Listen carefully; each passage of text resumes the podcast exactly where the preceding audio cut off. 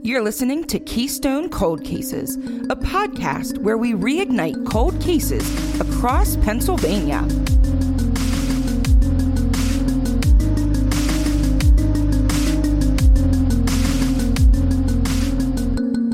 Hey, it's Chelsea. Hey, it's Grace. Hey, it's Sarah. And we are here today with a special episode for our first birthday. Yay! So, woo-hoo, woo-hoo. Excited about that. Thank you guys for tuning in for a year, whether you've been here for a week or for a year. I'm honestly surprised anyone wants to listen to me blabber on and talk about true crime. So, hey, I'll take it. But for our first birthday, we wanted to do a little bit of a recap of the cases that we have looked at so far in the first six months of the podcast. So we were able to find some updates. Some of these came from emails that were sent after airing episodes, uh, from comments and feedback that we got, and also from some reviews that we received, um, just pointing out some things that we had missed. So we're definitely glad to take any of the information that you guys give to us. Um, the more accurate information that we can get out about these cases, the more hopefully likely it is that some of them will see a resolution. So keep reaching out with the information that we might miss or that you might know about any of the cases that we cover. So as we take a look back and go the whole way back to March of twenty twenty-one, we started out the podcast with the case of Cindy Song. She was the uh, senior at Penn State who went missing after the Halloween party. We couldn't really find any updates for this one. The only thing I saw was just a couple of comments on a recent web thread, just like a thread of comments. And it wasn't even like under a true crime Reddit or Web Sleuths or anything. It was just like a random blog page. And there were some fingers pointing at law enforcement and somehow connecting her case to the case of Ray Gricar, but it didn't really clarify how. Um, it was just someone's theory that the two were connected. Hmm. Was there a history of her having any sort of like political internship or anything like that? Like, not that I know of, but I can't imagine based on what her degree was in, because she was doing, it was almost like engineering design sort of stuff. Um, and how would she even have time? Well, right. So I Honestly, I don't know, but I don't think so. Um, because he was from Center County, right? I believe so. Okay. Because I think that was the connection, was just that they were close together. Okay. Um, and most of the comments that I found were just continuing on the theory that we talked about a year ago, that it was agreeing mm-hmm. with the theories that we had had posted before. I was really excited because I found a newer podcast, and this podcast just started. There's, I think, forty episodes of it, maybe. So it started shortly after ours did, but there was an episode from February of this year, very, very recent, that was covering the case of Terry Bowers, which was our second episode. And when I went to go listen to the podcast, that episode has been removed. Huh, that's weird. Which kind of makes me even more curious. Like, yeah. I really want to know what was on it. The host of that podcast has forensic experience. So he was approaching his cases with that forensic background. He he's just considered a forensic expert. So I'm not exactly sure, you know, if he was a pathologist or just someone that studied it a lot or a journalist. But every time I have tried to pull up a copy of it, I've gone to a bunch of websites, an app, uh, different podcast apps, and it goes straight from, like, it skips the week that this episode aired. That's I wonder so if he shared something he wasn't supposed to know. And you know what? I didn't even think to look up, like, socials for that podcast. Maybe there was um, an announcement that he made, but you'd think it would be off the website, or the announcement would be on the website too. So, right. I don't know. I was, I was pumped to hear, you know, like a, a forensic expert's take on that case. Yeah. Um, but alas, bummer. There was no expert opinions. Well, there were other expert opinions, but no new ones. So then we came to, and I want to make sure that I am saying this correctly.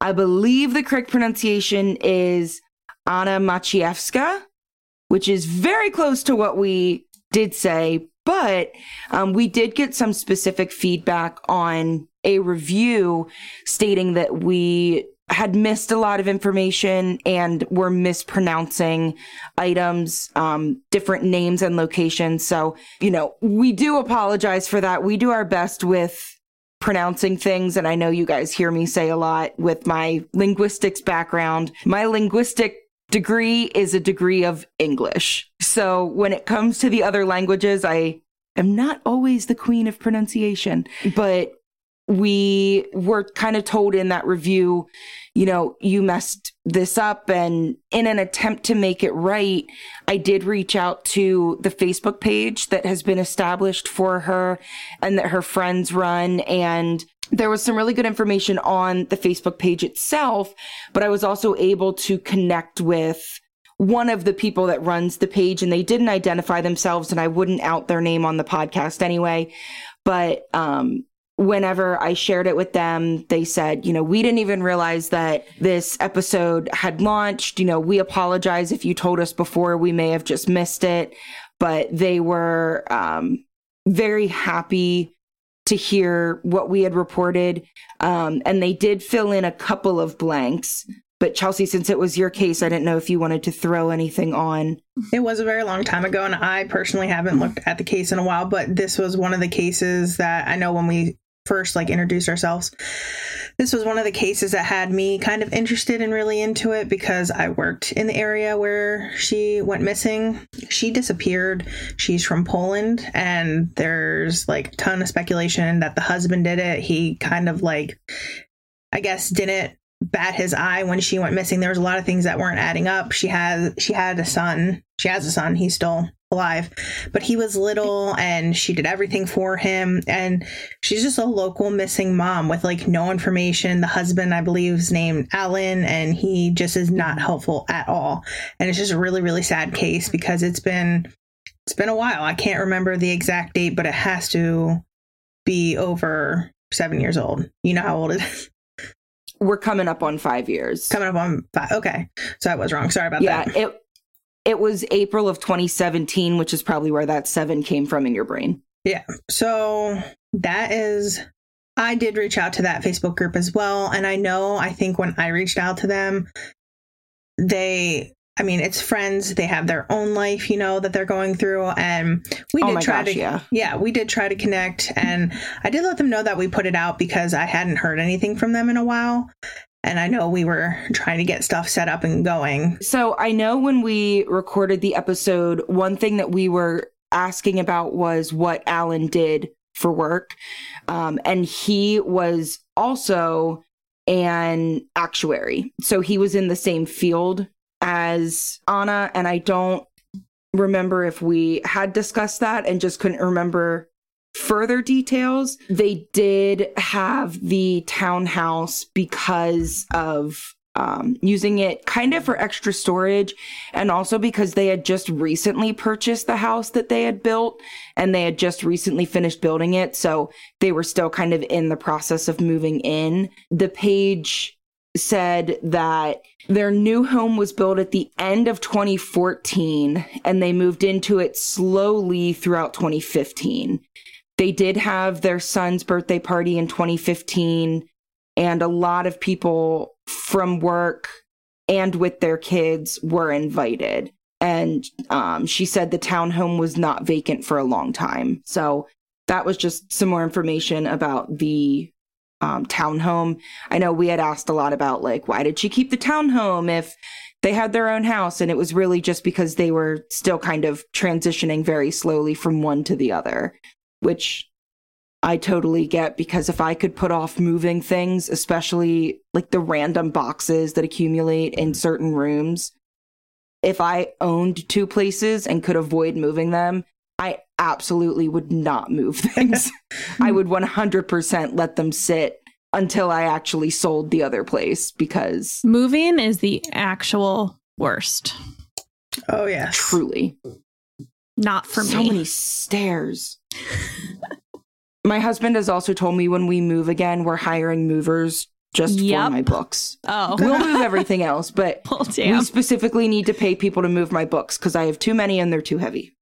We say that every time, and then then we don't, and it's a pain because it's expensive and we're cheap and we want to save money. I hear that. So um, this friend did also tell me just a little bit about Anna herself. She really loved her job. She loved hiking and being outside. Skiing was one of her favorite things to do. Um, and I believe that's actually how she met her husband, Alan, was through a ski trip. You're nodding and pointing at me. Okay, I'm going with yes. um, she loved dining out. And uh, this friend said, and her spa stuff, facials, manicures, pedicures. Girl, yes. Um, yeah, right? Like, pamper yourself. Um, so... You know, they they did add, you know, we can't share anything specific on the case because a lot of the things that they might know are just information that's kind of privy to the family and very close friends. And it's not public information, which I totally respect.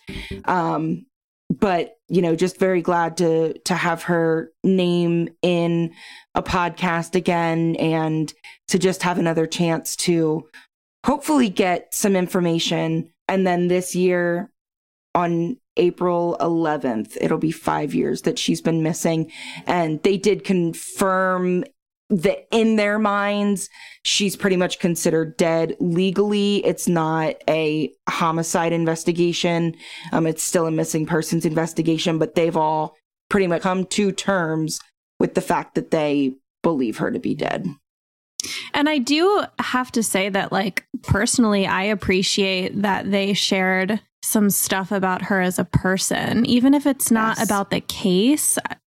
That can be sometimes mm-hmm. the hardest thing to find about the victims. And that's, yes, I feel like that's a huge, important part of what we're doing. So the more we can get about this, the person's life. Yeah. I just really appreciate hearing things like that. Yeah, I definitely, um, I love getting that information. And that was, that was from Chelsea asking. I just read the answer.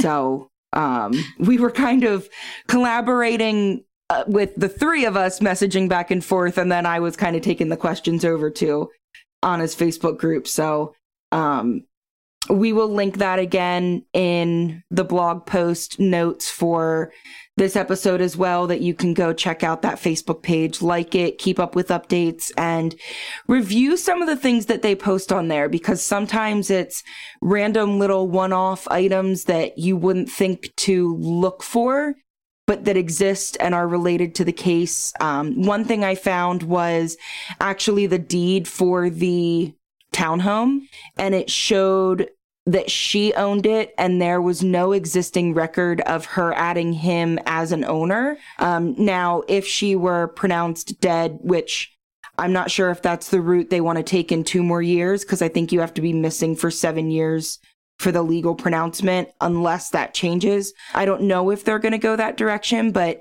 it would not move to next of kin until she is legally declared dead. So at this point, she is the only owner of that townhome. Um, it is only her name on it based on the paperwork that was shown and that we have proof of existing.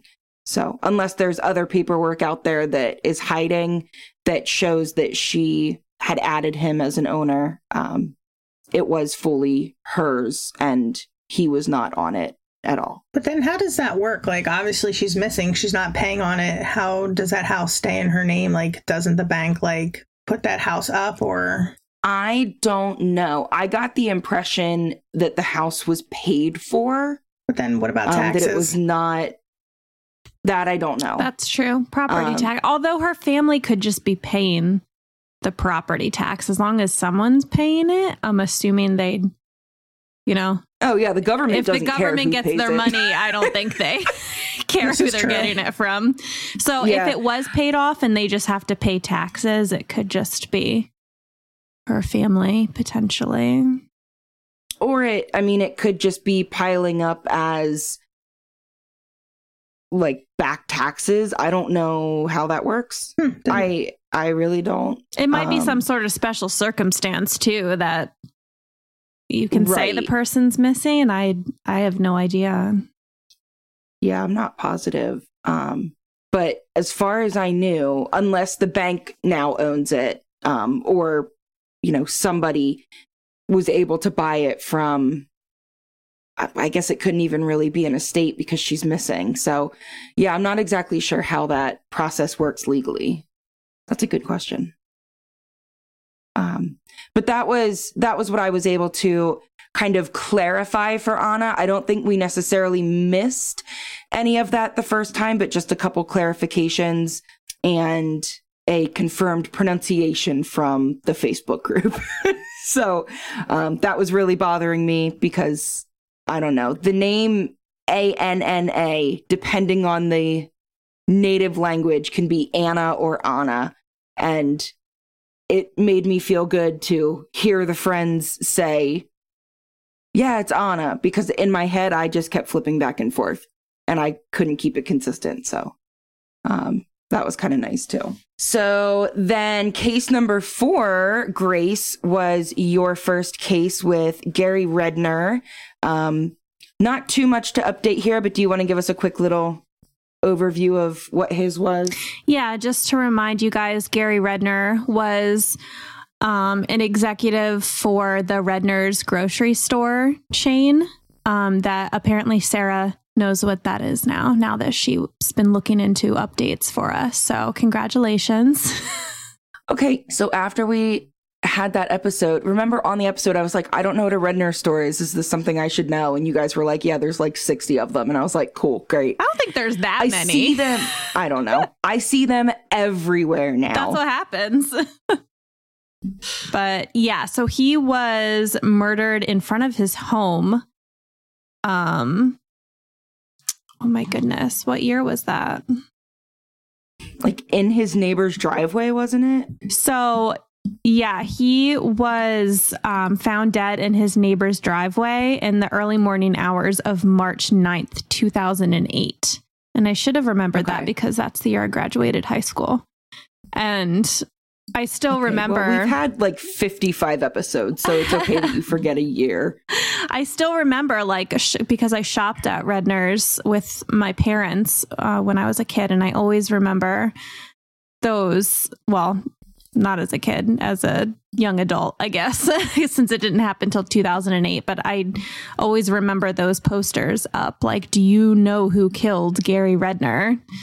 Um, but he was um, really well liked within the company. Um, you know, his employees really liked him and it was really rough for them, I guess, all of them when he was yeah. murdered. And, you know, there's some theories out there, but as far as I know, or anyone really knows, because the police have kept a lot of details out of the public, um, out of public information. But right. I mean, no one has any idea what happened. Yeah. And I, I really couldn't find any updates when I was researching. The only thing I found was that on June twenty-second, twenty twenty-one, the Pennsylvania State Police and Pennsylvania Crime Stoppers offered a five thousand dollars reward for information. But wasn't there already like a pretty big reward for information? one hundred twenty-five thousand dollars so, for information leading to an arrest.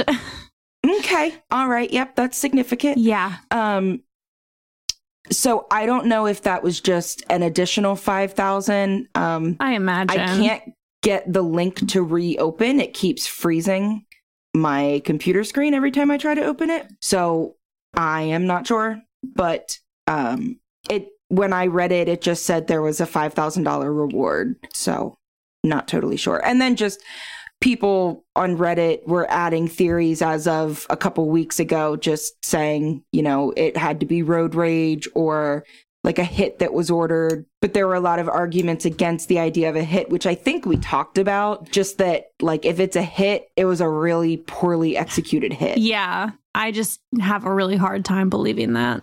With with the way that the trauma was induced and the fact that it was, like, out in the open, like in front of people's houses. It just didn't. And I feel like hits are normally quote unquote gunshot cleaner. Right. And I mean, true, because you just want that person gone. Normally you don't put a hit out on someone and like to have them tortured first. It's yeah, just not something. I mean, typically I don't put hits out on people, so I don't know, but maybe you've got some different experiences. It's been a while, but oh, okay. Well, um, after the Gary Redner episode, we then talked a little bit about Beth Doe and Baby Doe, who right before we released the episode um, had actually been identified as Evelyn Cologne.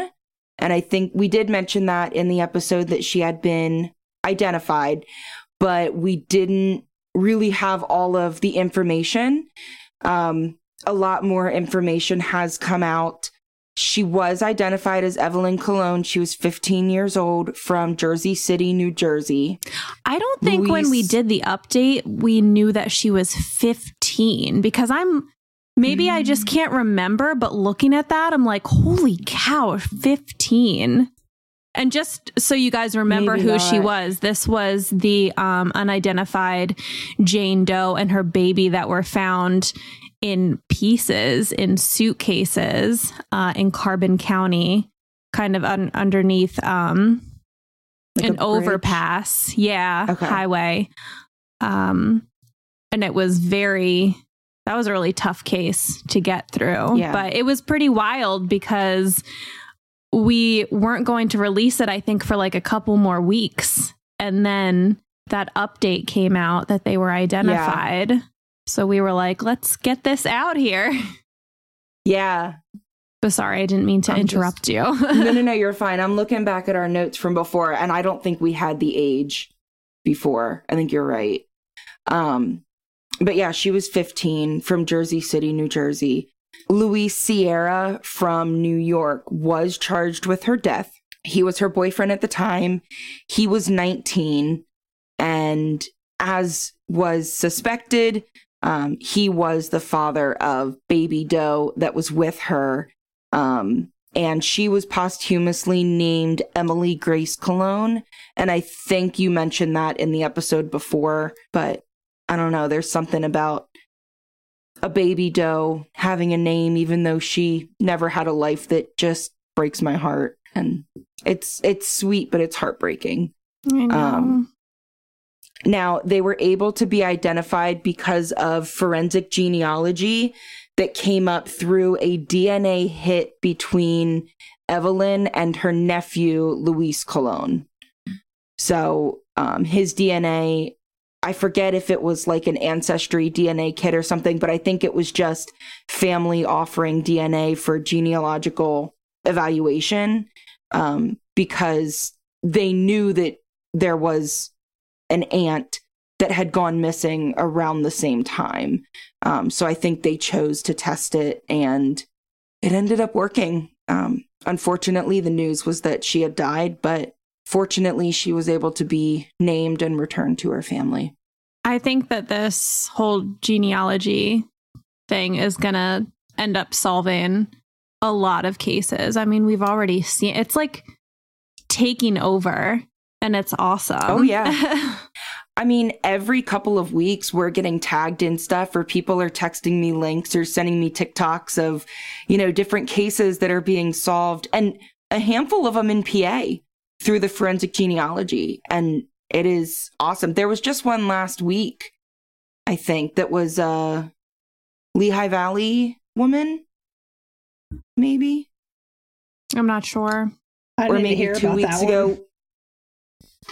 Maybe I'm just mixing it up with another one, but there was one recently that we had posted on the um, Facebook page. Oh, oh, okay. Um, as well. I think. Um, so yeah, there's a lot of them that are, are being solved, which is really good. Hopefully the next time we do an update, we'll have even more that we can add to this list. It's just devastating though. Her being fifteen and he was nineteen, and I'm pretty sure it's like Teen Dating Violence Month or something like that. I know that's like so specific, but that just happens to be this month, I think. I think I heard it on Crime Junkie, their latest episode. But like, that's terrifying. How do you do that to someone? Do you remember how far pregnant she was? She was like all but full term, right? Yeah, she was nine months. It was a okay. full term. Okay. Yeah. Okay. Oh, God. The whole thing. That was really hard to get I through. Know. After that, um, the next episode was the case of Dale Wolf and Lynn Stansfield. As a reminder, that was the case that had the um, fire department show up to a house fire. And as they were putting out the fire, they discovered two bodies that had both been murdered before the fire had started. This took place in Perry County, up in my neck of the woods. And um, this was the case where Lynn and Dale were dating, and they had both had long-term relationships previously. They were adults, and there was speculation that Uh, one of her family members may have been involved. Um, just a lot of interesting, almost conspiracy feeling uh, theories that kind of came out of it. But um, looking it up again, looking for new information, checking newspapers, um, nothing new to report on their case. And unfortunately, I'm afraid that that one might be one that we just don't see anything new come from because of how old it is and how much was destroyed by the fire. So after Dale and Lynn, we moved on to the case of Anna Rocknick. Um, Anna Rocknick was another one that like made me sick when we had this episode. Um, she was the older woman that was beaten severely, that um, whoever broke in had smashed her head against the stairs, and she was still conscious when um, E M Ts arrived at the scene, but she died later in the hospital. So she was able to tell them that it was the devil, and whoever it was kept asking for money, and she kept saying, "I don't have money." And they just kept asking her where the money was at. Um, I did see an update here that they do have um, three suspects and they have their D N A. Um, they're just still waiting on that last crucial piece of evidence, and that might be a piece of evidence to compare to D N A, or it might just be being able to place a specific person near that location at that time. Um, Now, they did increase the reward. There is still a five thousand dollars reward, but for about a week in December, they increased the reward to ten thousand dollars right over the anniversary of her death. Um, but at this time, there was nothing new to report, so I'm not sure that the additional reward incited any tips. From there, we went to Um, case episode number eight with Lauren Jackson. Um, and Chelsea, that was your case. If you remember that and want to talk about that at all, um, feel free. I I remember she was, was she the young daughter? She was. She was. That went missing from the apartment complex? Yep. Okay. Uh, yeah, she was playing in the dirt in front of her home. Uh, she, it was in Spring City, and her mother was inside. And Lauren was playing with a little boy, but then they went off to go to, I guess, like the quote unquote mall, which we wouldn't think of as a mall anymore. It's like a strip of uh, stores. When she went out to check on her, she wasn't there. There was um, evidence that they found that footsteps walking towards a motel in Spring City, and they could tell that it was hers because, remember, she had some disabilities and her walking was not normal because she had a club foot. So, and okay. They could tell that there was another footprint, and it looked like they were, I guess, holding hands. And it's believed that there's a couple different things, but either way, she got into a car with someone because the footsteps like disappear after the motel. Ugh. Um, I did find information from a psychic, and I this sounded kind of familiar, so I couldn't remember if you had said it in the episode. Um, I couldn't find it in the notes, but I may have just missed it. Do you remember the psychic with the orange car in the barn? With the barn, yeah. I don't remember. Yeah, yeah. I remember car, the but... barn.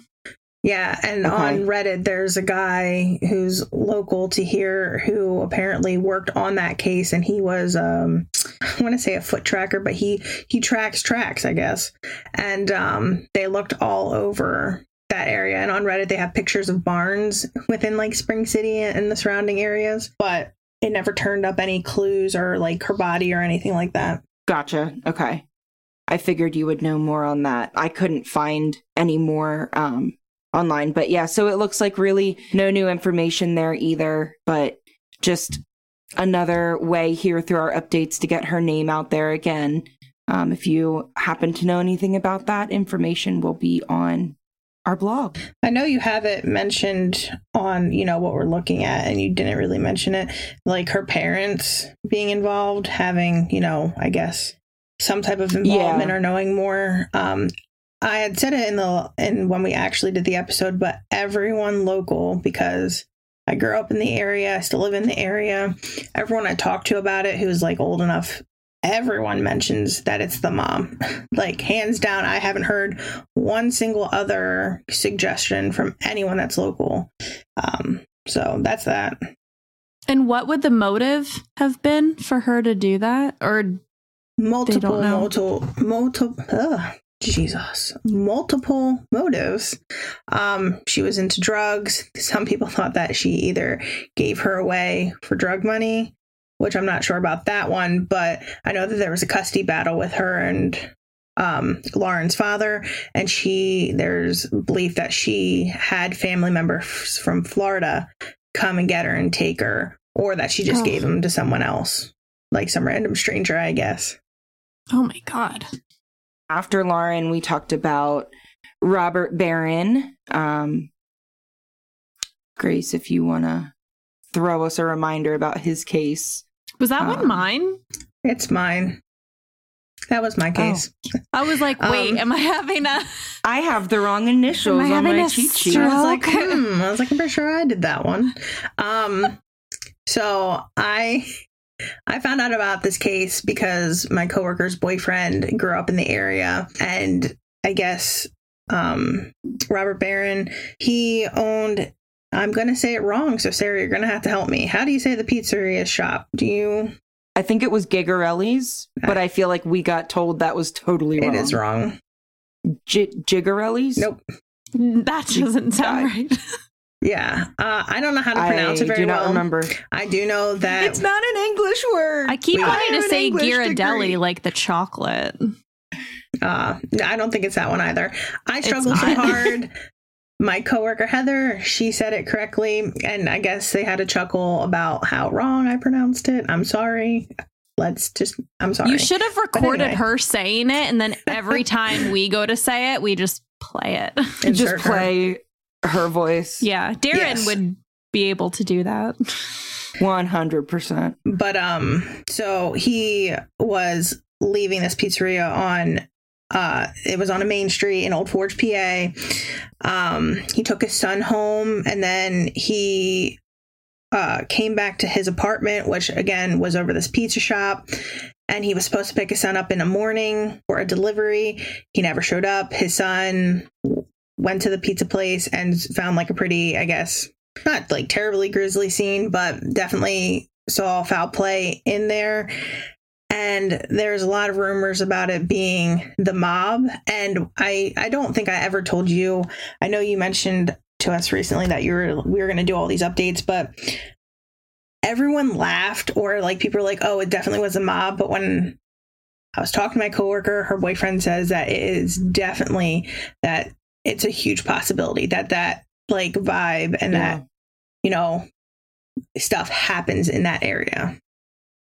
So, yeah. And we've gotten that comment a couple times, like, you know, you guys kind of laugh off the mob, but like, it's definitely a, a real thing that can still be very prevalent. So even though it feels like, oh, that's not still going on in our world. Oh, it definitely yeah, no, is. It, yeah. We've gotten a lot of feedback about that too. I'm glad you made that comment, because I totally forgot about that. Otherwise, yeah, really no specific updates on him. Um, there was a recent article posted about him just because of the um, five-year anniversary of him going missing, but no, no real update or anything. So then after that, we did actually have a case from Grace. Yep, this one I was mine. I did not try to rhyme case and Grace together, but it happened. Um, so Grace, feel free to take over and tell us, remind us about Beth Lynn Barr. So she was the girl, it was, she was just shy of her seventh birthday, actually. She was from Wilkinsburg, which is just outside of Pittsburgh, and she went missing in nineteen seventy-seven. She was um, walking home from school. So that was a tough one, too. I mean, I hate, we hate child cases. But yeah. yeah, I mean, I guess the, if you just want to talk about what you found. I did find a website. We'll link it on the blog so you guys can check it out. Um, there was a video, which was interesting, like a news segment. Um, and they actually got to talk to one of her friends who walked home from school with her that day. And um, she was just kind of saying, like, you know, I wish I had walked an extra block. I wish I had made her come to my house with me instead of walk home. But she's like, you know, we were six. You didn't, you just went home. It's what you did, you know, saying in hindsight, I wish I would have changed something, but also I was six. Yep. Like I wasn't in the wrong for just going home. Good for her, um, because that could really weigh on you if you are obsessed oh my with gosh, the fact yeah. that you could have done something different. But yes, you were six. Yeah. Like you had no way, even if you were twenty-six, you had no way of knowing that something like that would happen. Sure. Um, but the investigator on the case, who has hands down the best investigator name. I've been staring at it. I'm like, I can't wait for her to say it. I know you guys don't like when we laugh, um, but this is not laughing at any sort of victim or the case. Um, the investigator's name is Kevin McCool. Like, that is just an awesome name. Pretty cool. Um, I want I want the last name McCool. He definitely um, wears sunglasses everywhere he goes. He is Jake Peralta. Like, that. I'm just, he is Jake yes! Peralta. um But he did say, uh, quote, we're probably the closest we've been in forty years. We have items that are beneficial to our cause. I think they will come into play very soon. Now, in April of twenty twenty-one, investigators did call her parents, and they said they were getting much closer and to expect some updates to be coming in the near future. However, they did not disclose any specific details. Um, So I'm not sure what the legal abilities are for families. Like if certain information just stays private until it's definitive, I guess, that they couldn't disclose details to the family, but they could tell them, like, we're getting closer. Um, That's probably really tough for them, because that was almost a year ago. And to just kind of yeah. get that hope. Yeah. And then nothing. Like after all this time, they're calling and saying, we're so close. And then, you know, here we are ten months later, like. Oh, I'm sure the investigators there. had like the best of intentions, but. Oh, yeah, yeah, I yeah, mean, yeah. mm. I mean, it's not like you can't force something to move faster than it does, especially if you're waiting on analysis of something or a key detail that you need.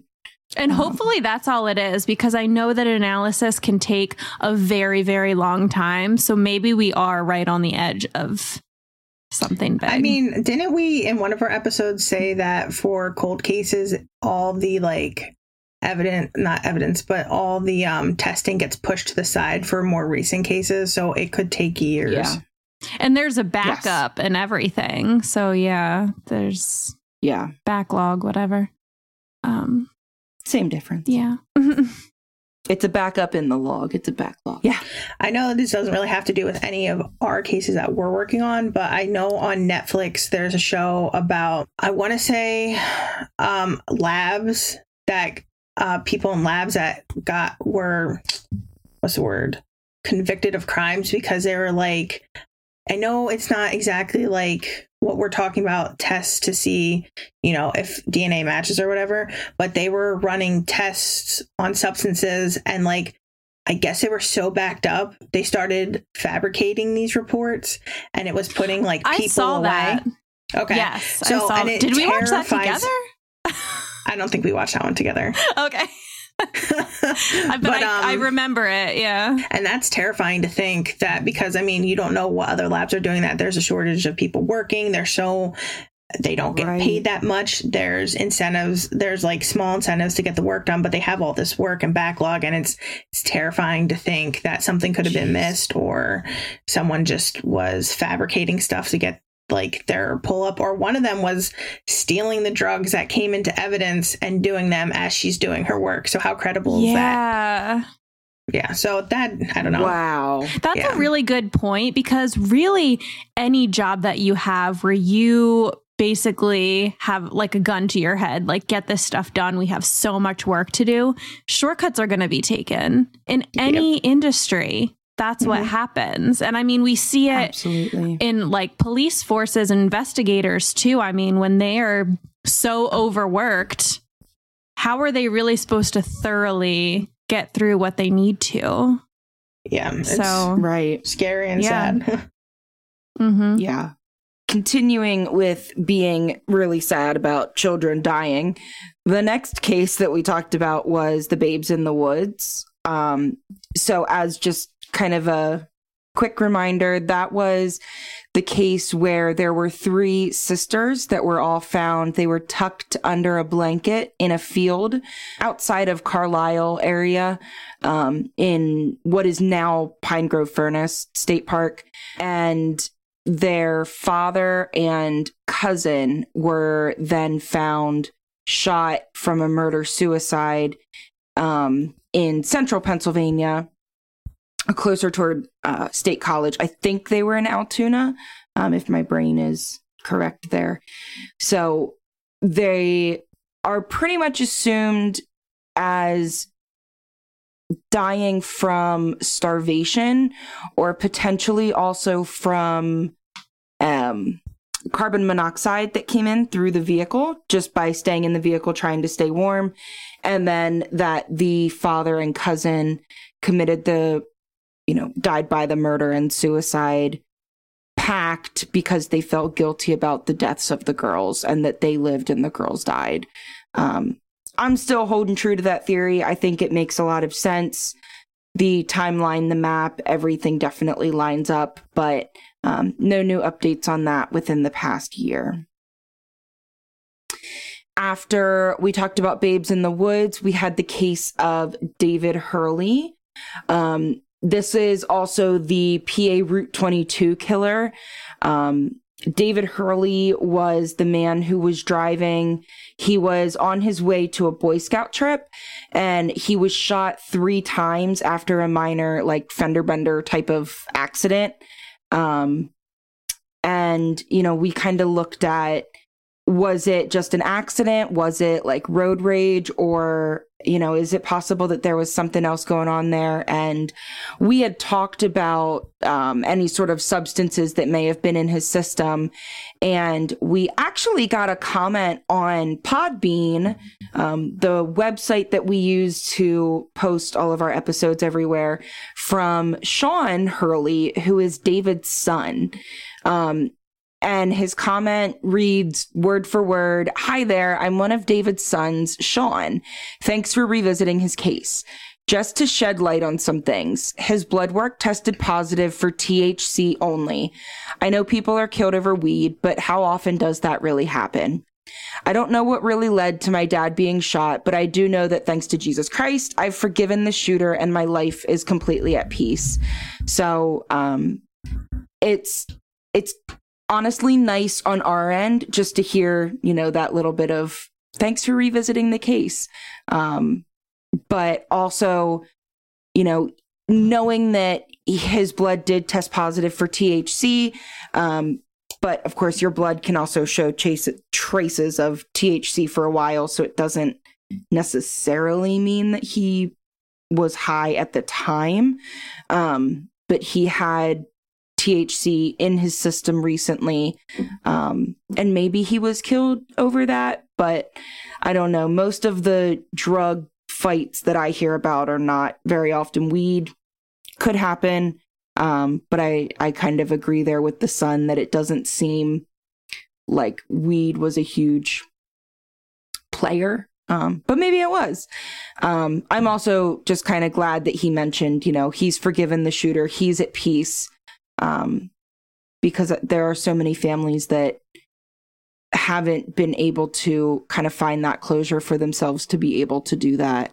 Um, so I was really glad to see that he was able to. I thought that was awesome. Yeah, that's some serious strength. That takes a lot. And uh, there was another clarification here. This kind of goes back to the Beth Lynn Barr case as well. Um, Beth Lynn Barr went missing from um, Wilkinsburg, which is closer to the city than Wilkins Township, which is where David died, according to the comment that was left on Podbean. So um, they are two different places. They are not the same. I think we discussed them as the same. They are both like right outside of Pittsburgh. So we weren't too far off geographically, but they are separate places. So sorry about that. And thank you for the clarification. I'm learning so much about this state that we live in. Right? It's insane. And then the next case that we had was Ryan Stephen Benjamin. And Chelsea, do you want to just give us a little bit of a recap on that one? Yes. So she was in her middle twenties and she was found in Pigeon Creek Pond in East Coventry Township. Um, it was ruled out that she was drowned. It's most likely that she was murdered before getting there and then placed in the water. She did have a cinder block tied to her to hold her down, but in reality, the water was only four feet deep. So that doesn't, I don't, I don't know. Like, I feel like at that point, someone wasn't really actually trying to hide her body, or maybe they just didn't realize how shallow the area it was where they put her. Um, and there's really not a lot of information about it. I could only find, I think, like maybe three or four articles about her with not a lot of information. To remind everyone, she was Black, and usually minorities do not get as much coverage. And I'm just surprised because she was in her mid-twenties. Uh, seemed like she was like super into social media, yet there's like really nothing. And I had to really, really dig for information on it. Um, and it wasn't even that long of a case because there just isn't information. So, yeah. Now, I th- I think when we covered it the first time, Chelsea, you made a comment about, like, I think she was from Rochester. Everybody else in her family I found in Rochester. I couldn't actually find her. Um, so we kind of just went with, we're going to say she's from Rochester because the rest of her family is. Yeah. Um, we got an email very shortly after this episode came out from um, a listener named Andrew. And the email said, quote, just wanted to confirm that she was from Rochester, New York. I went to school with her and she was one of my best friends since fifth grade. I appreciate your coverage of her case. She was so loved. So, um, again, just really glad to hear from people that are listening and know the answers to the questions that we can't answer ourselves. Um, we appreciate you. That- Absolutely. Um, appreciative for the answers and also very glad to be here giving you some um coverage. And it's a total reminder, like, if you're gonna leave a comment saying that we don't have the right information, how's that ever gonna solve anything? Please just tell us, reach out to us. we don't care if you leave us a bad review. I mean, yeah, it kind of sucks, but at least be upfront and tell us why, because then it just seems pointless and makes you seem like a dick. Yeah. Yeah. The, you know, we did get one review that was very specific to the Anna Maciejewska case that, you know, we, we recapped earlier. Um, And that was really helpful to have that, like, you pronounced her name wrong, you missed some details. Like, that was helpful because we could go back to that episode and, and look at those specific things that we weren't sure of, or, you know, reach out to the proper people to confirm some things. Um, so we definitely appreciate the feedback. I am always okay with being wrong. I mess up constantly. Y'all should hear some of the things that Darren has to cut out of our episodes because we can't speak. So I am happy to admit that I am a human with flaws, but I would like help when I have flaws. Please don't point and laugh at me. Just help me stand back up. Okay. My analogies are done. Within the same episode that we talked about Ryan Stephen Benjamin, uh, Grace, you also talked a little bit about Penny Doe. Um, there are no updates on this case, but Grace, do you want to give us just a quick reminder? Yes. So she was the Jane Doe that was found um, with pennies in her pocket. Let me check. That was in nineteen ninety that she was found. So she was found in Clarion County. Um, in a remote area of Monroe Township. And I believe that one was, yeah, underneath a railroad trestle. So, yeah. and she, yeah, she was just nicknamed Penny Doe because she had pennies in her pocket, and she still has not been identified. And like I said, I couldn't find any updates. Um, nothing from even like twenty twenty on. Um, So hopefully that's one that maybe is in the backlog system that has D N A that they're going to be able to run. Um, but of course, we're just going to kind of have to wait on that um, until they're able to get through everything that's there. Some of these Doe cases are just, I mean, all Doe cases are sad, uh, at least until they're until they get their names back. But this one, just yeah. looking back on it, I mean, it was so short because there's so little information. Yeah. And it's just these people deserve their names back. Yeah. They deserve to be people and be treated like people. Sorry, my cat just scared me. All right. So then after Penny Doe, we had another week with Grace. And Grace, you talked a little bit about, well, we talked a lot about uh, Sarah Ray Bame, if you want to remind us about that case. Um, and then there's not a huge update, but just a little bit that was found in the news recently. Yeah. So Sarah Ray Bame, Uh, this happened in nineteen ninety-four, and she was fourteen years old when she uh, left her home in Rochester Township, and she wasn't found until her remains were found, uh, actually in Ohio, near Deerfield Township. Um, and she actually wasn't identified until nine years later, well, almost nine years. But it's just, you know, mistakes that were made and th- just things that yeah. were missed. So, I mean, that's wild that it took almost nine years. Nine years. Nine years even feels kind of fast for nineteen ninety-four, to be honest. Yeah. With as, as long as we've had some of these, you know, other does that we talk about, the fact that she was identified after nine years. Yeah, that's Seems just a long time faster for her, than some other cases, but I agree. A long time for her family to not know what happened to her. Um, and there yeah. were a number of other cases that they thought maybe um, her case was connected to, but probably not. So there was a lot of back and forth um, there. But it looks like detectives are saying that they're finally on the verge of a possible breakthrough, which I hate to be like, I don't think I'm cynical about it. It's just we see that a lot and you just, yeah, you're like, show me something. Yes. Make me believe I you. I don't think it's cynicism. I think it's realism. Yeah. Like, okay, you're close. We're always close. Show me more.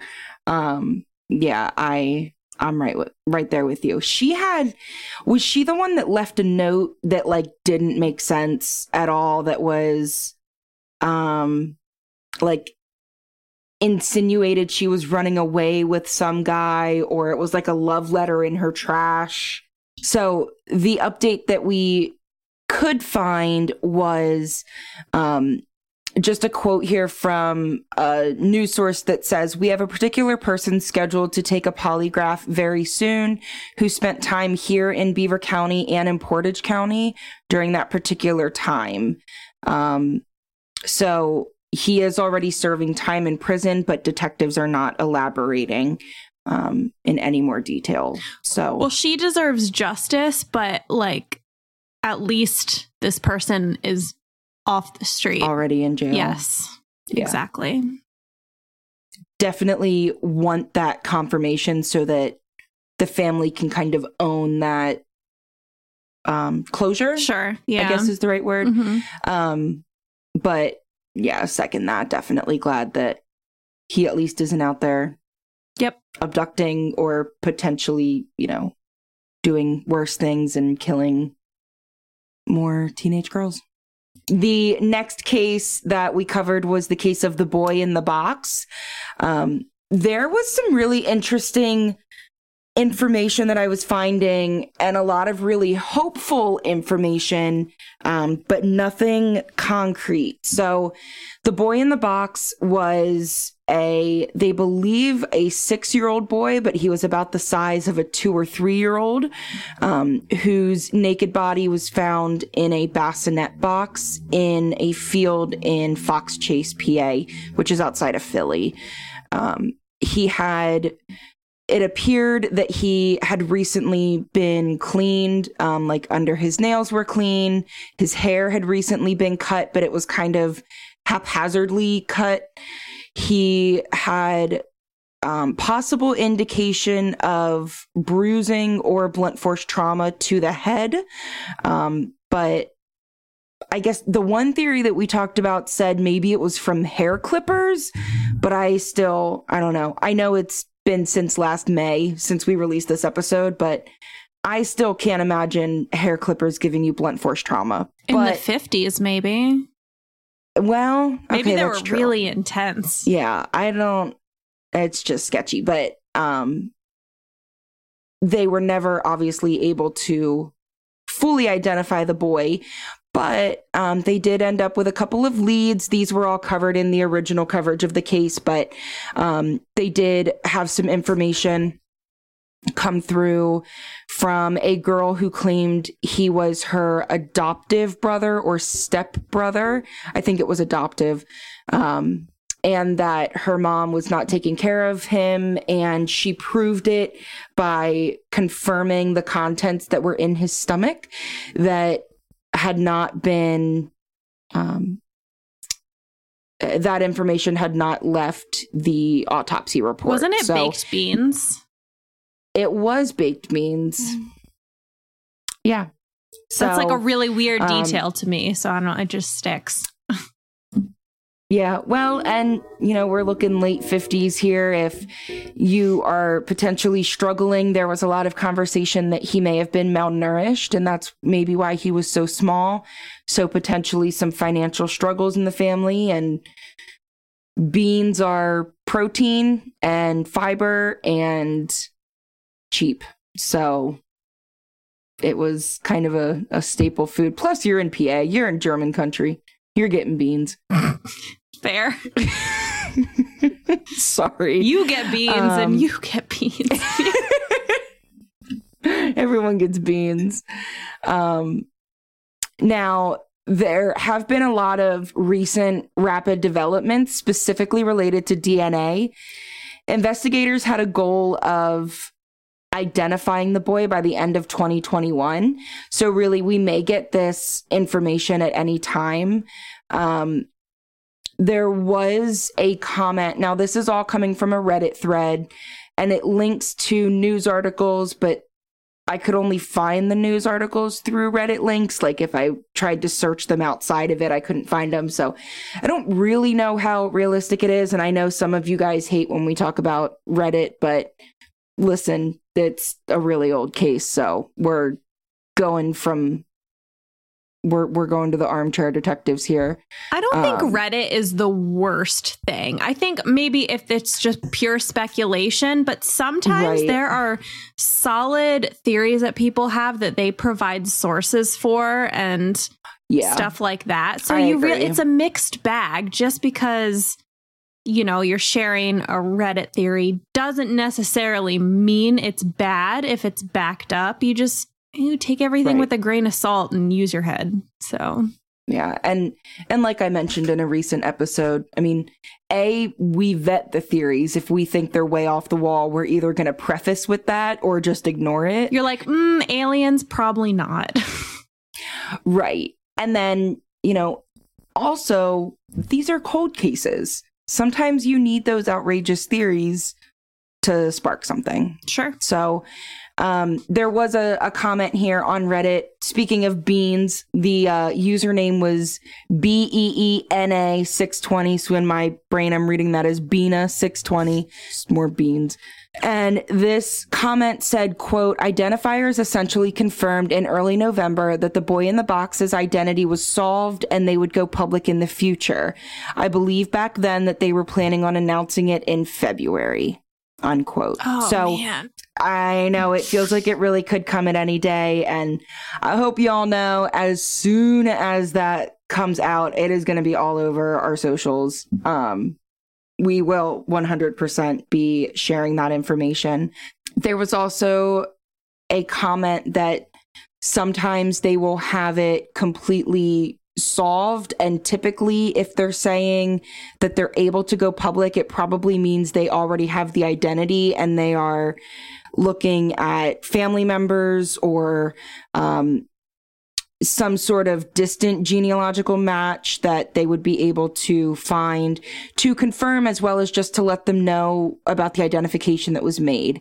So that may be why it's taking longer than what they had said, um, just with communicating with family and getting in touch with them. Yeah, um, that's true. After the identification. So um, very excited to have some information come on that. Um, I guess there were a couple news reports for other old cold cases that had been solved. And somebody made a comment that Um, one of the investigators or scientists had made a comment that soon they would be able to reveal that they broke a record for the oldest cold case that they were going to be able to solve with this technology. And I guess based on certain elements of what was being discussed, people feel that it has to be this case. Um, so that part was definitely just comments on Reddit, but um, there were, I mean, news sources that stated that they would be coming out publicly with an identification in the near future. So um, just kind of looking forward to that news coming out. And again, finally being able to give a name. Um, one of the investigators who has been working on the case literally his entire life, um, like he was a teenager when it started, and that's what got him into law enforcement was this case, um, said he really hopes that before he himself is buried, that he's able to put a new tombstone in the cemetery and finally give the boy his name. And that's his goal. Now, he's not like super close to death, going to die in a week. Um, but he has said, you know, I'm getting older, and before I die, I want to see a tombstone with a name in place of America's unknown child. So I hope he gets hopefully that. Hopefully we get that soon. Yeah. All right. So then the next episode that we dove into was a double episode for um, Maria Cabuenos and Julia Barniak. And we actually just mentioned them recently um, on another case that we recorded, I think last week or two weeks ago. So um there really aren't any new updates for either of them. Um, with Maria, they're just kind of sticking with the theory that we talked about of Arthur Bomar. But um, Chelsea, do you want to talk about those two? Yeah. So since you gave us the cases the first time. Sure. Maria Cabuenos, she was um, a Filipino. She was living in Philly at the time. And I believe um, a contact that had worked with her was the person who reached out and asked me to do the story. And while researching her story, I also came across uh, Julie's as well. But Maria's skeletal remains were found in the woods of Tinicum Township, just one hundred yards off of Beaver Run Road. It was kind of unclear at the time if she was murdered there or at like a secondary, if there was a secondary crime scene. There was a fingernail by her body, but there wasn't apparently enough D N A. And now her case did not get a lot of traction. She was a minority. Her family really pushed really hard. She had a lot of siblings constantly calling, asking about the case, but you could not find very much information. Whereas you have Julie Barniak, who was a white young woman. Her case had so much, so much um, coverage. And even Julie's mom had made that mention. She had crosses made for both of them that were the same, and it had um, Maria's nickname on it. I can't remember off the top of my head what it was, but Julie was found um, at a SEPTA railroad slash freight yard, just fifty yards from the platform. She was in active decay when she was found, but I don't believe Maria was. She was found pretty soon after she was murdered, unfortunately. And both of them had similar characteristics, the blunt force trauma. They both were sexually assaulted, and this case is linked to, let's see how good my memory is. I believe her name is Amy Willard. She was a white, yeah, yeah a white uh, college girl who was raped and then murdered, and uh, Arthur Bomar was convicted of that crime, and they're all kind of linked because they have... because there were connections with him. I can't remember all the connections. I believe Mer- I can't remember all the connections. I'm not even going to try because I know I'll probably get it wrong because it's forever ago. But there was connections and him being in the same area. And basically, it was all the same, I guess, pattern.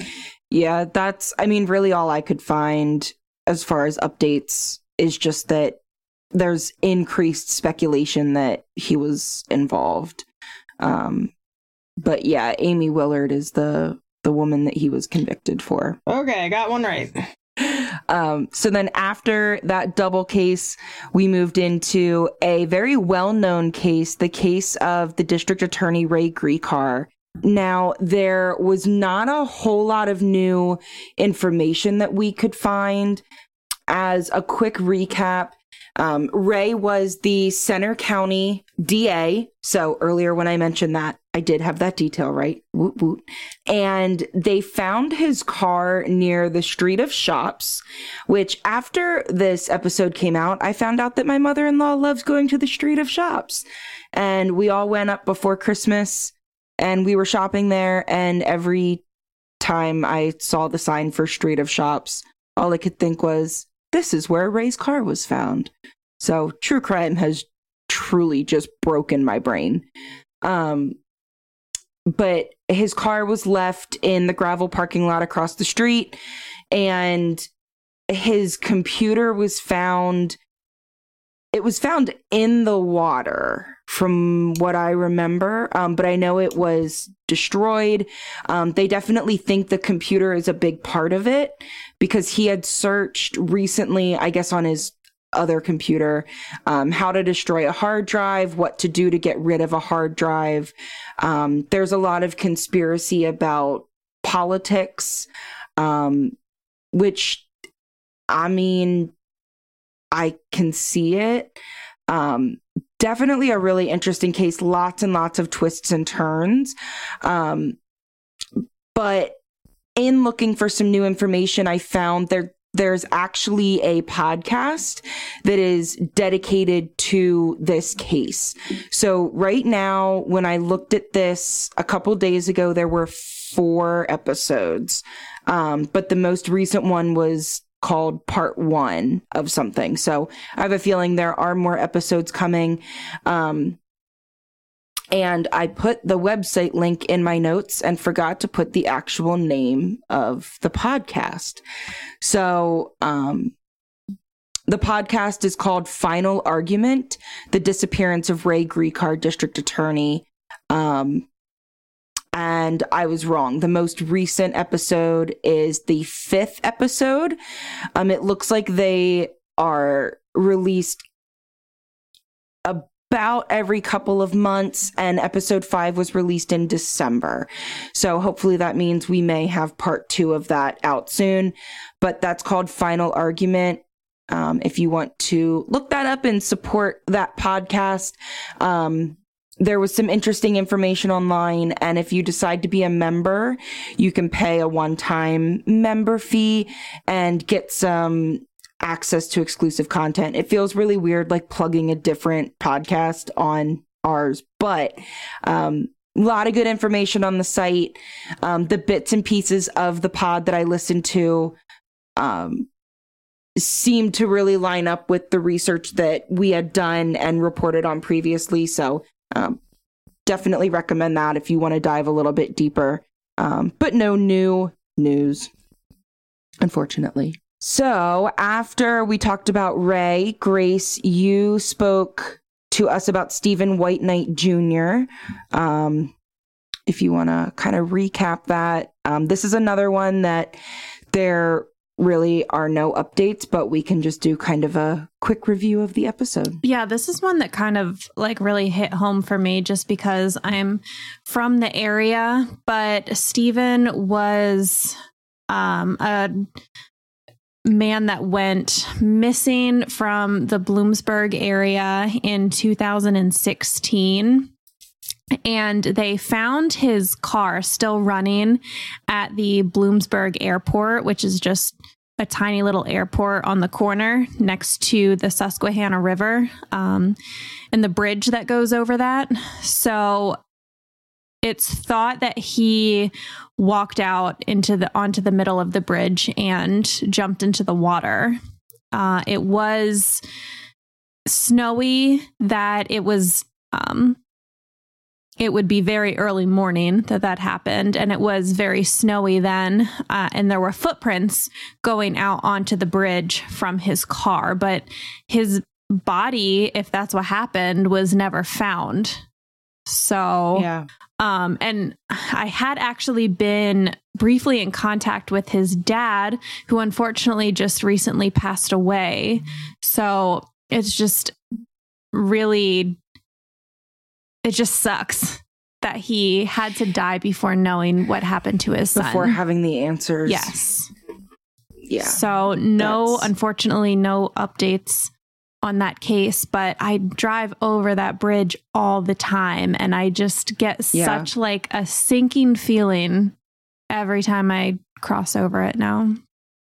Yeah, I know the big theory, a couple of my friends and actually one of my coworkers, I was in the office the day that this was released, and um, she called me over, and a lot of the people that have reached out to talk about this one have all kind of agreed. She's like, you know, this is just a suicide. And I was like, well, there's not a body, so I don't know what I think it is. Yeah. And but, I mean, that's the theory I lean towards too, but yeah, it's... You know, the family deserves closure, and it's something that still Fully needs to agreed. be solved.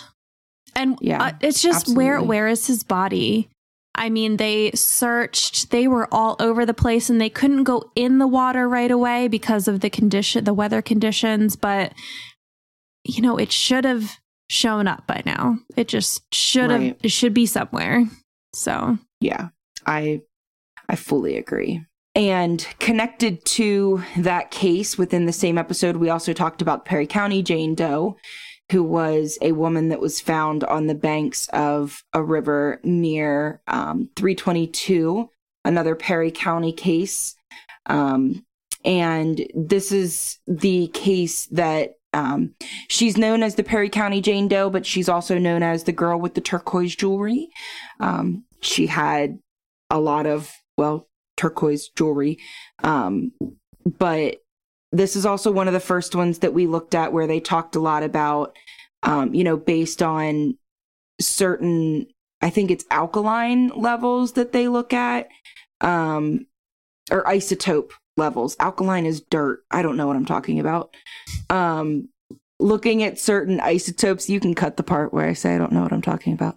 Um, they did isotope testing to kind of try to hone in on maybe where she was from, and um, a couple of theories came out of that, but nothing definitive and no update on Perry County Jane Doe. Do they still do that isotope testing? Because they they did that with Beth Doe, who Evelyn uh, Cologne, and Cologne. It was sort of accurate, not super accurate, but like not really. So I maybe they've maybe it's better now. Yeah, I don't know. I haven't seen it in any of the cases that I've been looking at lately, but maybe I'm just looking at cases that haven't needed And that. What year was this from? Uh, she was nineteen seventy-nine. Hmm. Yeah, because Beth Doe was in the seventies, too. So. so maybe it was just something that they they tried to do in the seventies. And then as they were solving cases that the isotope testing had been used for, they weren't seeing things aligned. So maybe they stopped doing it. Yeah, I think I remember in the in uh, Evelyn's case that they did it initially, and then later they did it again and got a little more specific. But the more specific they got, that like that's the more different. They were off. Yeah, because originally when they were a little more vague, it could have worked. But then when they got more specific, it, it was off. So I'm just wondering if they still yeah. do that. Yeah, I'm not sure. I haven't seen anything lately. Um, the episode after that, coming up into the end of June now, was the case of Wendy Eaton. Um, she was, um, I believe she was fifteen. Um, but one day her family went to the country club to play golf. And when they came home, she was missing, and they have not seen her since. Um, She was seen walking down the road. It was said that she was walking to town to buy a gift for her brother that she was excited to buy. Um, but this is also the case where we were able to speak to a family member.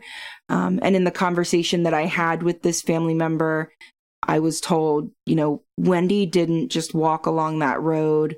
Um, you know, the walk from there to town was something that she never did, let alone something she would have done by herself.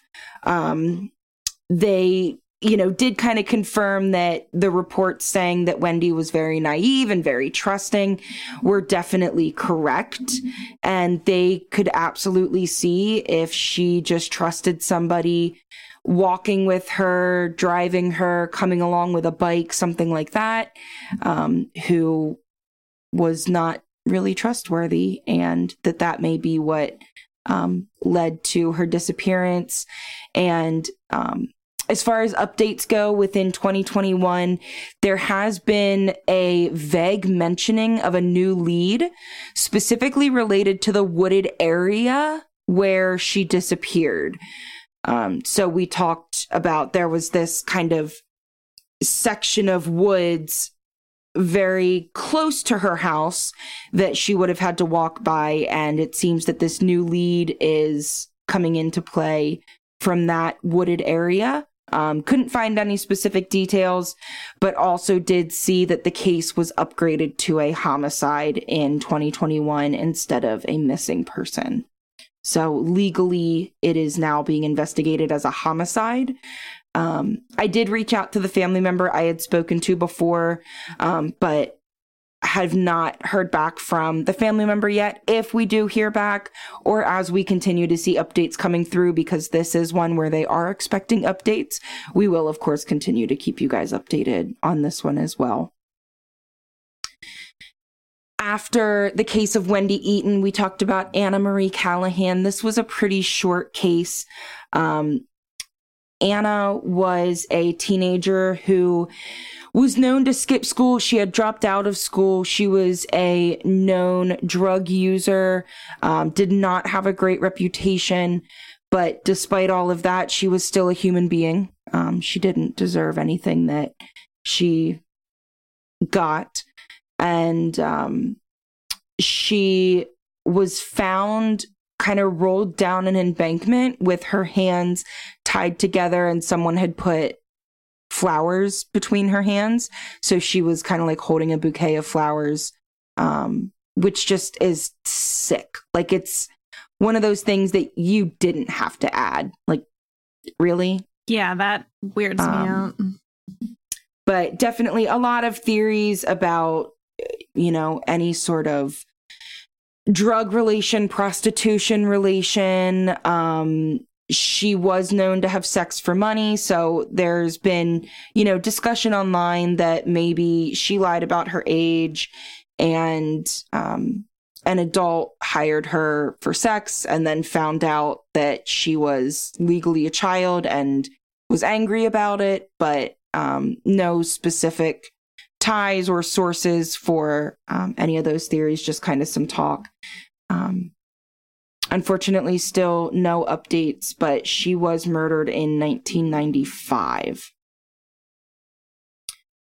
From there, then, we moved into episode twenty-one, which was a combination of two shorter episodes. We talked about Baby Allison Doe and Hector Ortiz Fuentes. Um, The case of Baby Allison Doe was the case of, and this is very graphic, this one was horrible, um, the case of the barrel that was burning, um, and inside of the barrel was Baby Allison. That was in the Lancaster um, area, right? Yes. Yeah. Lancaster area. Um, and, like, she was very much newborn baby. Um, and... I mean, she was viciously killed. This was not like accidental strangulation and parent felt bad. Um, this was bloody and horrible. And like, I just, no, I, there are no updates and I don't want to talk about it anymore. So I don't blame you. Moving on from that one. Um, Hector Ortiz Fuentes, um, this is another Lancaster area case. He was shot in the neck and fell to the ground and died. And essentially that's all we know. We still don't know any more than that. Um, the only things that I could find online are all things that Amanda talked about when she presented this story in July. Um, Just there is some cam footage, some security camera footage that was captured around the time that Hector was shot.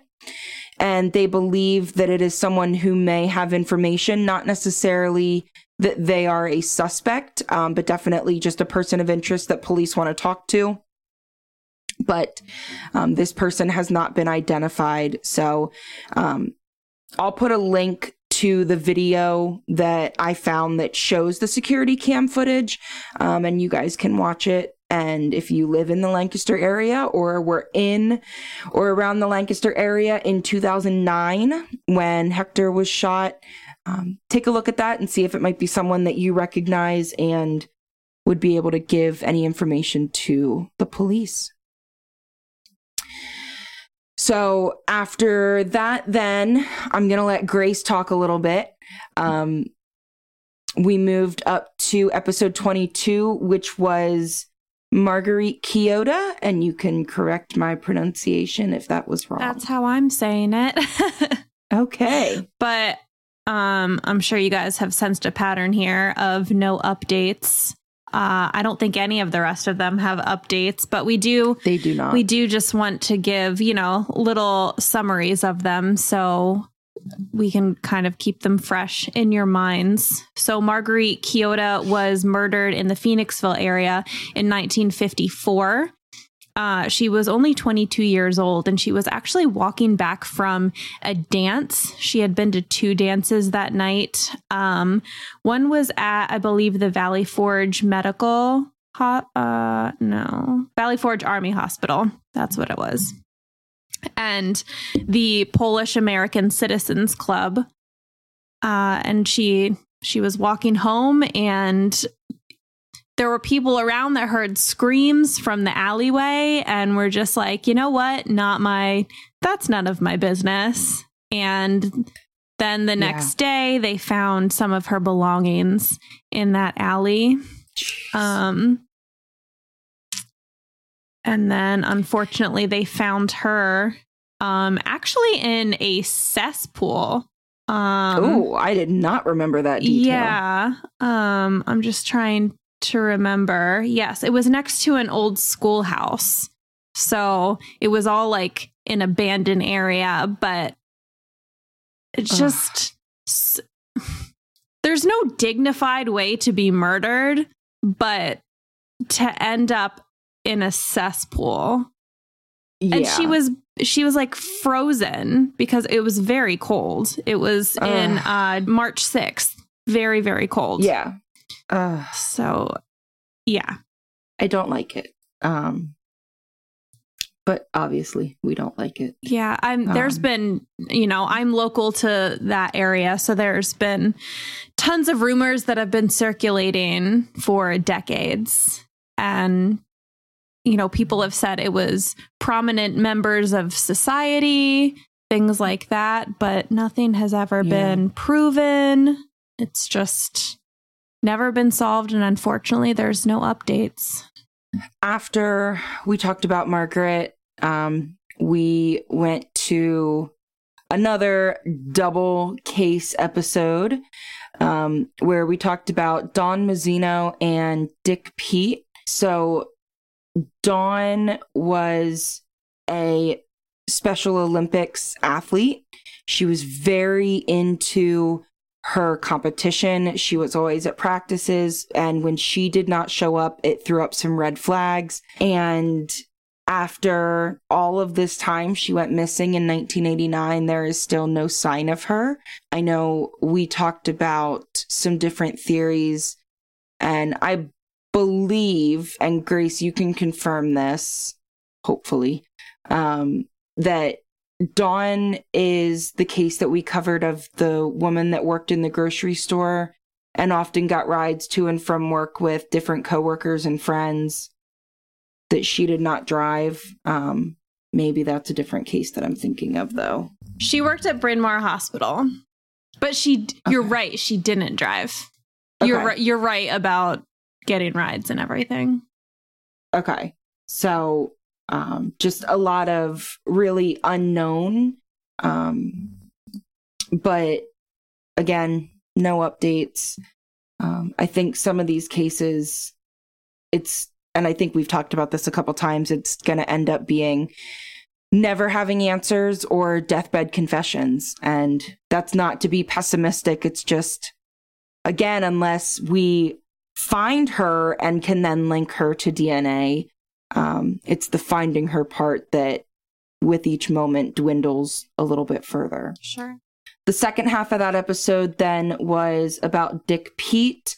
Um, he was a man who got into a bar fight, um, and they just got into a fight. Someone stabbed him in the heart and he died. So there were only a couple of witnesses, and the people that were there would not talk and will not talk. Um, definitely some kind of,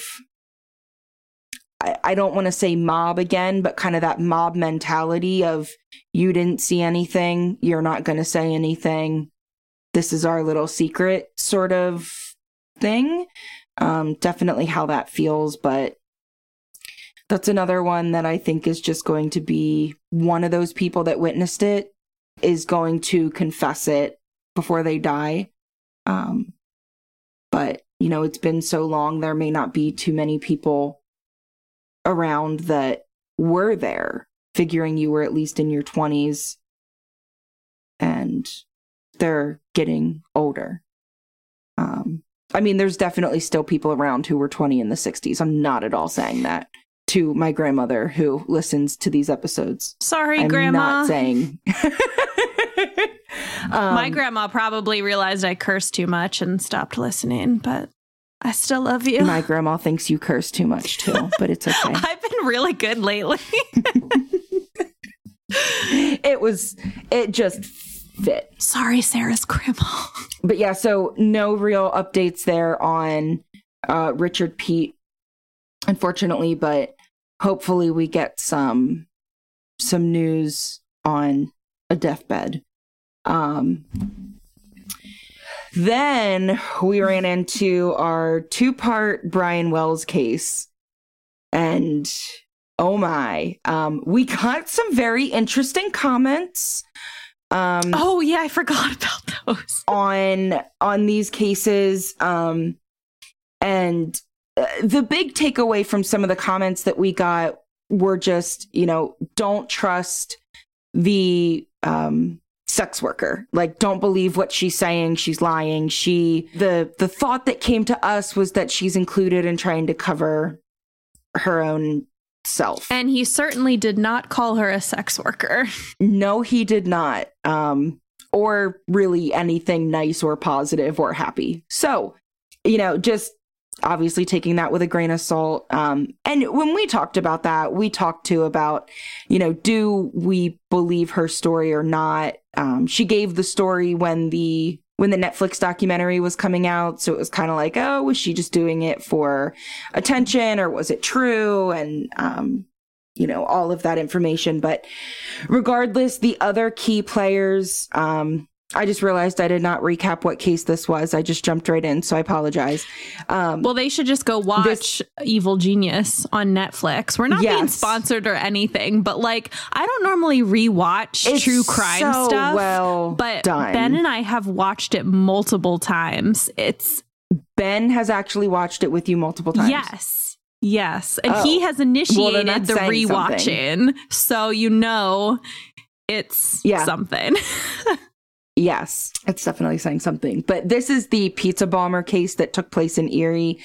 Um, the one version of the story is that he was kidnapped. He was a pizza delivery driver. Somebody called and ordered pizzas. He took them, delivered them, was kidnapped, and they strapped a bomb around his neck. Um, it hooked on like a handcuff. Obviously, it was not the size of a handcuff. I recently gave somebody the recap of this case and they were like, wait, how'd they put a handcuff around the neck? Um, they didn't. It was just like a giant handcuff. Um, but it was that same style of the way it clicks in and locks. And then it was basically like a shoebox on his chest. Um, and he was told to go rob a bank, get a certain amount of money. And there's a lot of suspicious ties to that specific amount of money.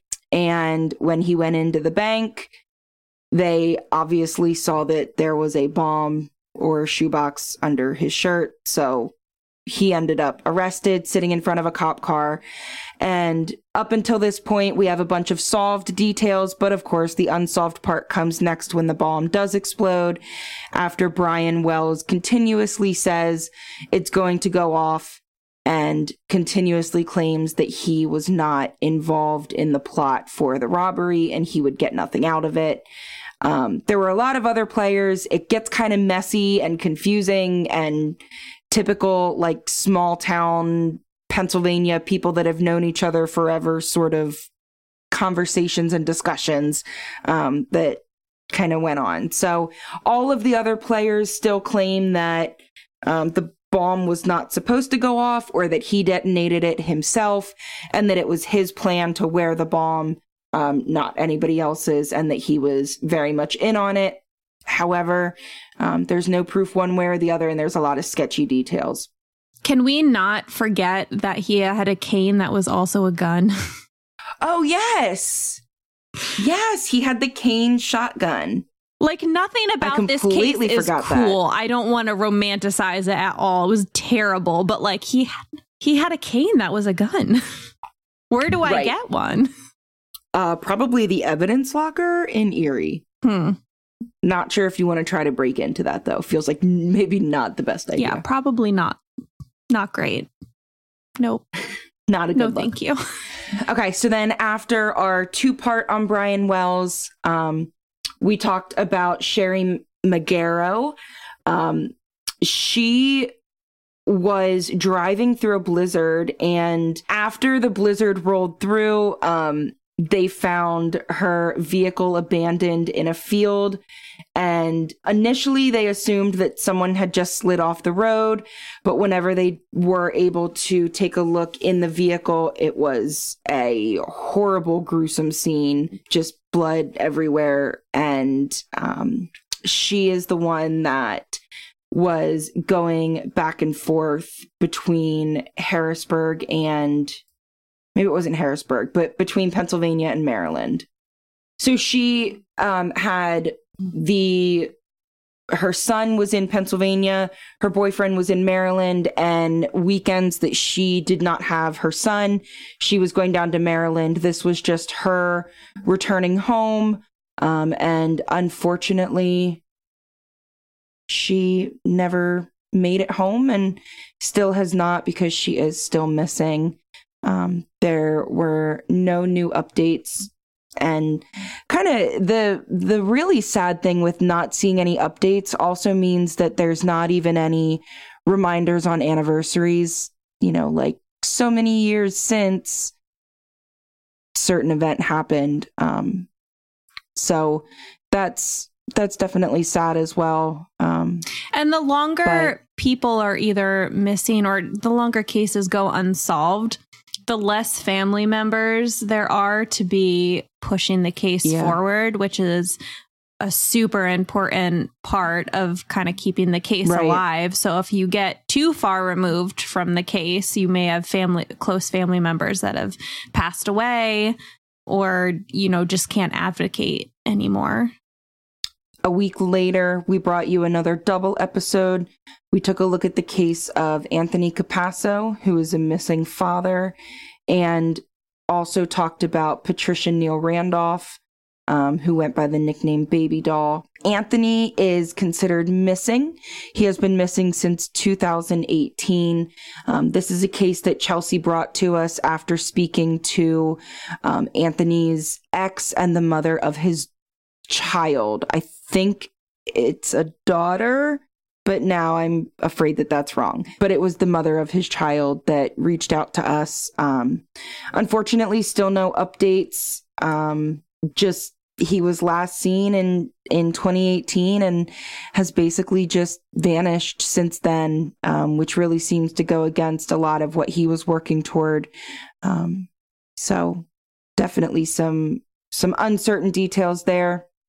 The second half of the episode that week was for Patricia Neal Randolph, who was also known as Baby Doll. Um, she was involved in um, sex work. She was found on the berm of a road, um, and the autopsy determined that she um, was killed by strangulation. So really, those are all the details we know. Um, still no updates, nothing new, and it looks like no leads or anything. So if you do know anything about that case or feel like you might know something that could help, make sure you reach out to law enforcement. Um, and Grace, you are up again if you want to talk about episode twenty-eight. Yeah, so this episode was about the Eisler children, which was, um, it involved a house fire in nineteen eighty-six in um, on January twenty-second. It there were uh, four children, and their parents had actually just gone like to the neighbor's house. I guess they were having a drink or just hanging out after they put their kids to bed. Um, but not long after the parents left the house, the house went up in flames, and the neighbor is actually the one that noticed, like, hey, your house is on fire. And the saddest part, I think, is that the one brother survived, the oldest brother, and he was trying to save his younger siblings, but unfortunately he was not successful, and three of them died in the fire. It was found to be arson, but it's still gone unsolved to this day. No updates or anything. And it's, you know, from nineteen eighty-six. I just, I'm, I don't know what they're going to do. There's not like, it's not like D N A that they can find. It would be more like right. circumstantial stuff. I'm thinking that they would have to find. And I don't know. I think this is another one that it might just be someone's guilt drives them to a confession before they die. Um, there's there's a lot of support for the idea that it was the surviving sibling. Um, and in Googling, that's really all that I saw was just more people saying that they think the surviving sibling is the one that said it. Um, kind of like to try to look like a hero, like said it and then put it out. But, um, you know, I think people underestimate fire. Um, and I know this is something, you know, we had some firemen on the episode. Um, and, you know, obviously my husband's a fireman. We talk about this kind of stuff all the time. I think people underestimate fire, and it's very different when you have an accelerant and fire in a house than when you have logs in a controlled burn pit to roast marshmallows over. Sure. Um, and if it was a case of, you know, kind of trying to look like a hero, like lighting it and trying to put it out. Um, again, he was a kid, you know, if that is the case, it's, it's still not a good situation. Not at all saying that, but um, it's one of those kinds of things where kids don't necessarily understand the impact of something like that. You know, I watch on T V or read in books or see down the street, um, probably not so much watched on T V as much, but, you know, a fire starts and they put some water on it and it's good. Well, there's a little bit more to it than just that. Yeah, I um, imagine if adults can underestimate fire so much, imagine how quickly that situation could get right out of hand for a child. I mean, almost immediately, really. Like, oh, probably yeah. had him, if it was him and that was the case, I'm sure immediately he was like, oh, shit, I don't know how to handle this. I'm like terrified to have candles burning if the windows are open because I'm afraid that a breeze is going to come through and somehow make the flame of the candle become a foot long and catch things on fire. Like, let alone, I can't imagine me ever trying to light anything. Tell me you're married to a you know. firefighter without telling me you're married to a firefighter. Okay, he is the one that wants candles. I like wax melts. Yes. Which is weird. Most firemen do not like open flame, apparently. I don't personally know most firemen, so I can't actually speak for them. You don't? This is what I'm told. They don't all know each other. Well, um, but yeah, uh, definitely some interesting thoughts there with knowing that it was an arson and just some theories that are out there for it. And we only have two more for you in the recap, and then we're at our halfway point of um, the cases that we've covered so far. So um, the next case we're going to talk about, episode twenty-nine, was the case of Betsy Ardsma. This is kind of what started off our spooky season um, because where Betsy was killed, it is said that the library she was in is haunted. So we talked a little bit about this, the spooky spooks um, starting in that episode. But the case of Betsy Ardsma was the Penn State student. Um, she's the one that was dating a Penn State Hershey student who was pre-med. Um, and she was attending Penn State main campus in State College in Center County. Um, and she, over Thanksgiving break, had gone to visit her boyfriend at Penn State Hershey and then had taken, I believe it was, she took the train back for, or a bus back from Harrisburg to State College. And then um, she was murdered in the library while doing uh, research. And she was just approached and was silently killed with one stab wound to the chest and her lungs filled with blood. And unfortunately, she bled internally to death, which choked her lungs. So um, she drowned in horrible. her own blood. She literally drowned in her own blood. We did talk about some different theories, um, but there has not been any sort of update. Um, you know, this case was from nineteen sixty-nine. So we're looking again at an older case there. Um, if they did have any D N A, it's going to be, you know, last in line to get tested, unfortunately. So, um, still no updates there, still plenty of theories, and there are always more and more ghost reports rolling in from the library. The final case then that we're going to talk about today in our recap is that of Jonathan Luna. Um, This one was connected to Ray Gricar.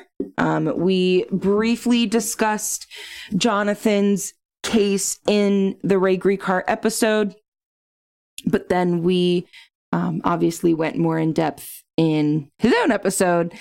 He was an assistant U S attorney, um, and he was murdered in Lancaster County in two thousand three. He was stabbed repeatedly and then drowned in very shallow water. He was stabbed with a penknife, right? Yes. And it was kind of like a, um, what's the, the case of the teacher in Pittsburgh that was ruled a suicide, but she was stabbed repeatedly in the back of the neck? Green, Greenberg. Ellen Greenberg? Yes. Is that her name? Yes.